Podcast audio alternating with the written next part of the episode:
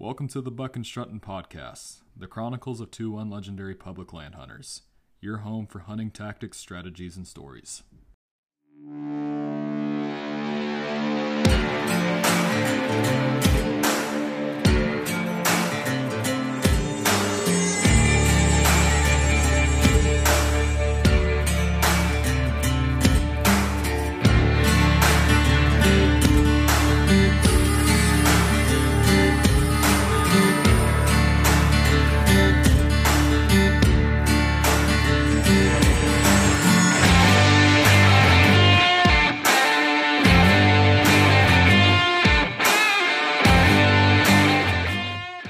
Hey guys, welcome back to the Buck and Strutton podcast. I'm your host Nick Bellis, and in this episode, I am going to uh, just kind of explain what's been going on and what we've been doing, and kind of why there's been a lack of podcasts here since uh, early September, right before bow season started. I uh, I definitely realized very quickly that I may have bit off more than I could chew when it came to uh, balancing my home life, my work life, my school life, bow hunting, and then trying to do the podcast. I uh, kind of I went into it with not a whole lot of content ready to rock and roll, and I uh, I learned that something was going to have to kind of hit the back burner until I could get some things under wrapped. But I am uh, actually recording this on the 18th of January, so our bow season is over, and I've set some new goals to uh, accommodate the new year. So I am uh, I am going to do my best to try to come out with one podcast every two weeks. If I can get a podcast out every week, hey, that will uh, be even better. But let's get into uh, talking about some hunting.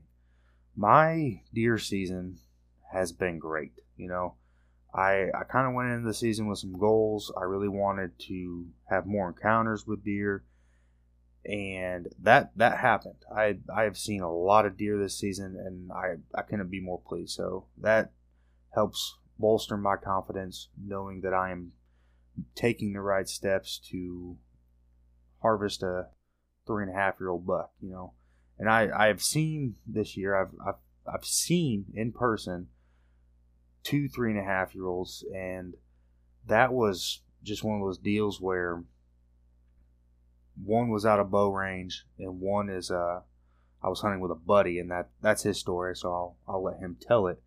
But I just I really cannot convey enough that this season has has been great.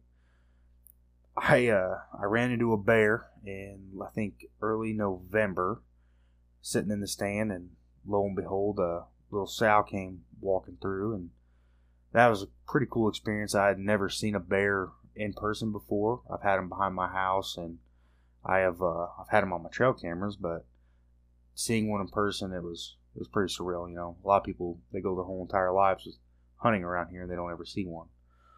But the uh, the love and hate relationship that goes into bow hunting whitetails can be one of the most stressful things out there, and I uh, I realized that when gun season was right around the corner, and I still had a tag left to fill, and and I guess I, I kind of go into why I was just so so picky per se on what I was going to shoot. I uh, bought a cow, a quarter of a cow, back in May, and my freezer's pretty full. You know, that's a lot of meat my household there's only there's only two people, so we're still really working on that cow. And I knew going into um, archery season that I needed to be very cautious and just be a little selective of the animal that I was going to harvest because I really only need one deer to get me through the year. I'm out of my immediate family, my girlfriend and I, we we eat venison, but really nobody else is too interested and whatever, you know, it's the more the merrier for me. But the going into rifle season, it just I was so disheartened because it seemed like a lot of different things had had stopped. You know, we went into the pre-rut. It was great.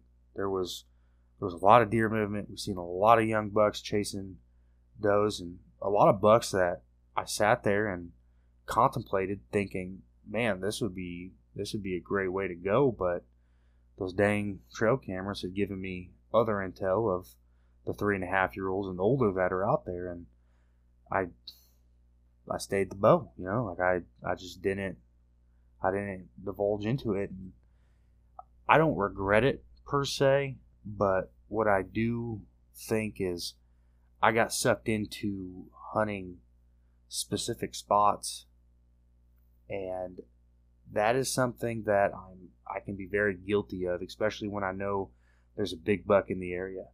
I uh, I sit too close and I overhunt it, and that that takes a lot to confess, but that's the truth, and so that is a a lesson learned.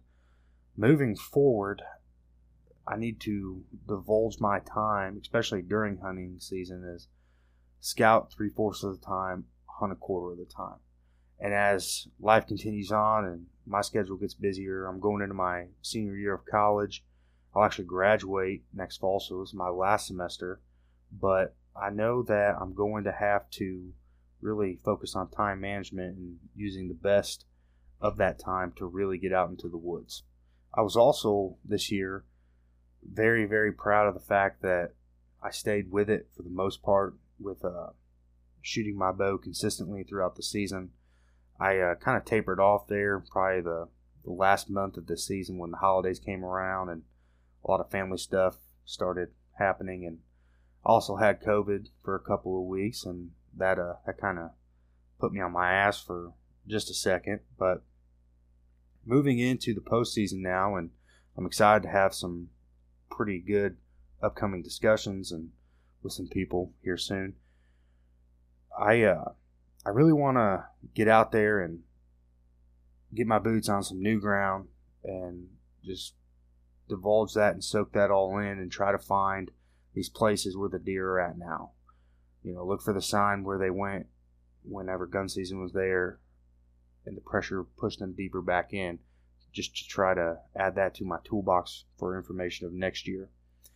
The uh, the other thing that I'm going to do is I picked up some some new books over Christmas and I'm excited to get into those and just learn what these guys are saying. You know, I finally got my hands on the a couple of Greg Miller's books, and I got another Eberhart book. So I'm just really stoked to kind of broaden my horizons on that as well. The uh, the last couple seasons, I've had some experiences with some tracking dogs, one for myself and one for a buddy of mine, and they are just the coolest things to watch. You know, watching them do their thing and get on the trail, it is it's so cool. Uh, in my in my case, it was like a beagle mix of some sort, and this dog, I mean, he was so talented, and he actually took us another probably 750, 800 yards past last blood. But the way that this dog tracked is he was he was a blood track. He could track the blood from a deer, but he primarily used the scent from the deer's interdigital gland, which I I realized I just not knowing a lot about it, I I realized that all dogs can't do that. The tracker that came out and uh, tracked my buddy's dog, he had a bloodhound, and that that dog, I mean, it was just like a machine. You know, she she got to the shot site and immediately picked the blood up, and it was just we were off to the races. I mean, we're literally running to keep up with her. But even with her, the the blood it uh you know started to clot there towards the end but just even just the little specks i mean she was on it and she was just hammering it out chasing this deer through the woods unfortunately for both of those stories you know if you've listened to uh previous podcast, you know I, I didn't recover my buck and my my buddy's buck it it definitely clotted up we haven't had any pictures of of that one but it is definitely something cool and I am uh, I'm gonna dibble dabble in that a little bit. You know, I I'm gonna take my lab and I was amazed at just the lab that his name's Luca. He he doesn't have any background in this whatsoever. I uh, I got him when he was two. Family that he was with was they were moving and they couldn't they couldn't take him with them. So when he came to me, he had no no background on this whatsoever, and I went and picked up a, a shed antler to train him on it, and I was just amazed at how fast he took to it and how he just he hammered it. You know, he he longed for the days that I would go out there and hide that damn shed, and he would go chase it. And it got to the point now where I can hide it, and he will. I mean, I'm, when I say hide it, I mean I'll bury it in some leaves, so there will be no antler antler visible, and it, he'll sniff it out. And I'm excited to get him out there here in the next couple weeks and just really put it to the test and bolster his confidence up a little bit to find some sheds. You know, and I hunted last year for sheds, but this year I'm I'm gonna go all out. I'm thinking that that's the that's gonna be the next project for the next couple months is to really try to locate some of these sheds and hopefully go into some new places and find some sheds there. The uh, the second thing is too is I have another dog that is just so prey driven, and I've tinkered with it a little bit. My neighbor had killed a doe, and he cut off its uh front legs, which I used those hooves and Woodrow. He's a little lab terrier mix. He, I mean, he was all about it. He wanted everything to do with these deer hooves, and uh, so I'm gonna practice with that. And there's an organization, the United Blood Tracking Association, I, and I believe there's one for just about every state. So the Missouri Blood Trackers Association, they uh, they hold events and they hold little get-togethers and stuff that you can go to, take your dog, and try to get them on the board and testing level. But whether or not I pursue it in in that effect, I think it would be cool to just read in on that and get a little bit more information because at the end of the day, you know, it'll only make you a better hunter, especially when you start talking about shot placement and blood you're seeing. It'll help you be a better tracker whenever you're trying to track that wounded deer. But really, you know, that's kind of caught you up to speed on what's been going on. And I know that here in the off season too, I'm going to get out of my comfort zone when it comes to archery. I uh, really want to stretch out to about 50, 60 yards. And I don't know if I would ever take that shot in the hardwoods around here.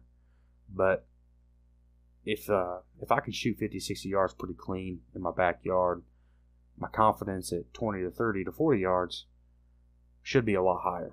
And that's that's something being new to archery. This is my fifth season. It's it's taken me this long just to get comfortable shooting at 40.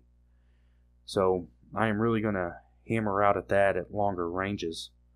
And with that, there's a lot of different things around here that here in Southwest Missouri that you can go do with uh, 3D shoot options and just getting out of my comfort zone there as well. Because a lot of times when I shoot, you know, I'm perfectly fine when I'm with my buddies, you know, family, or just by myself here.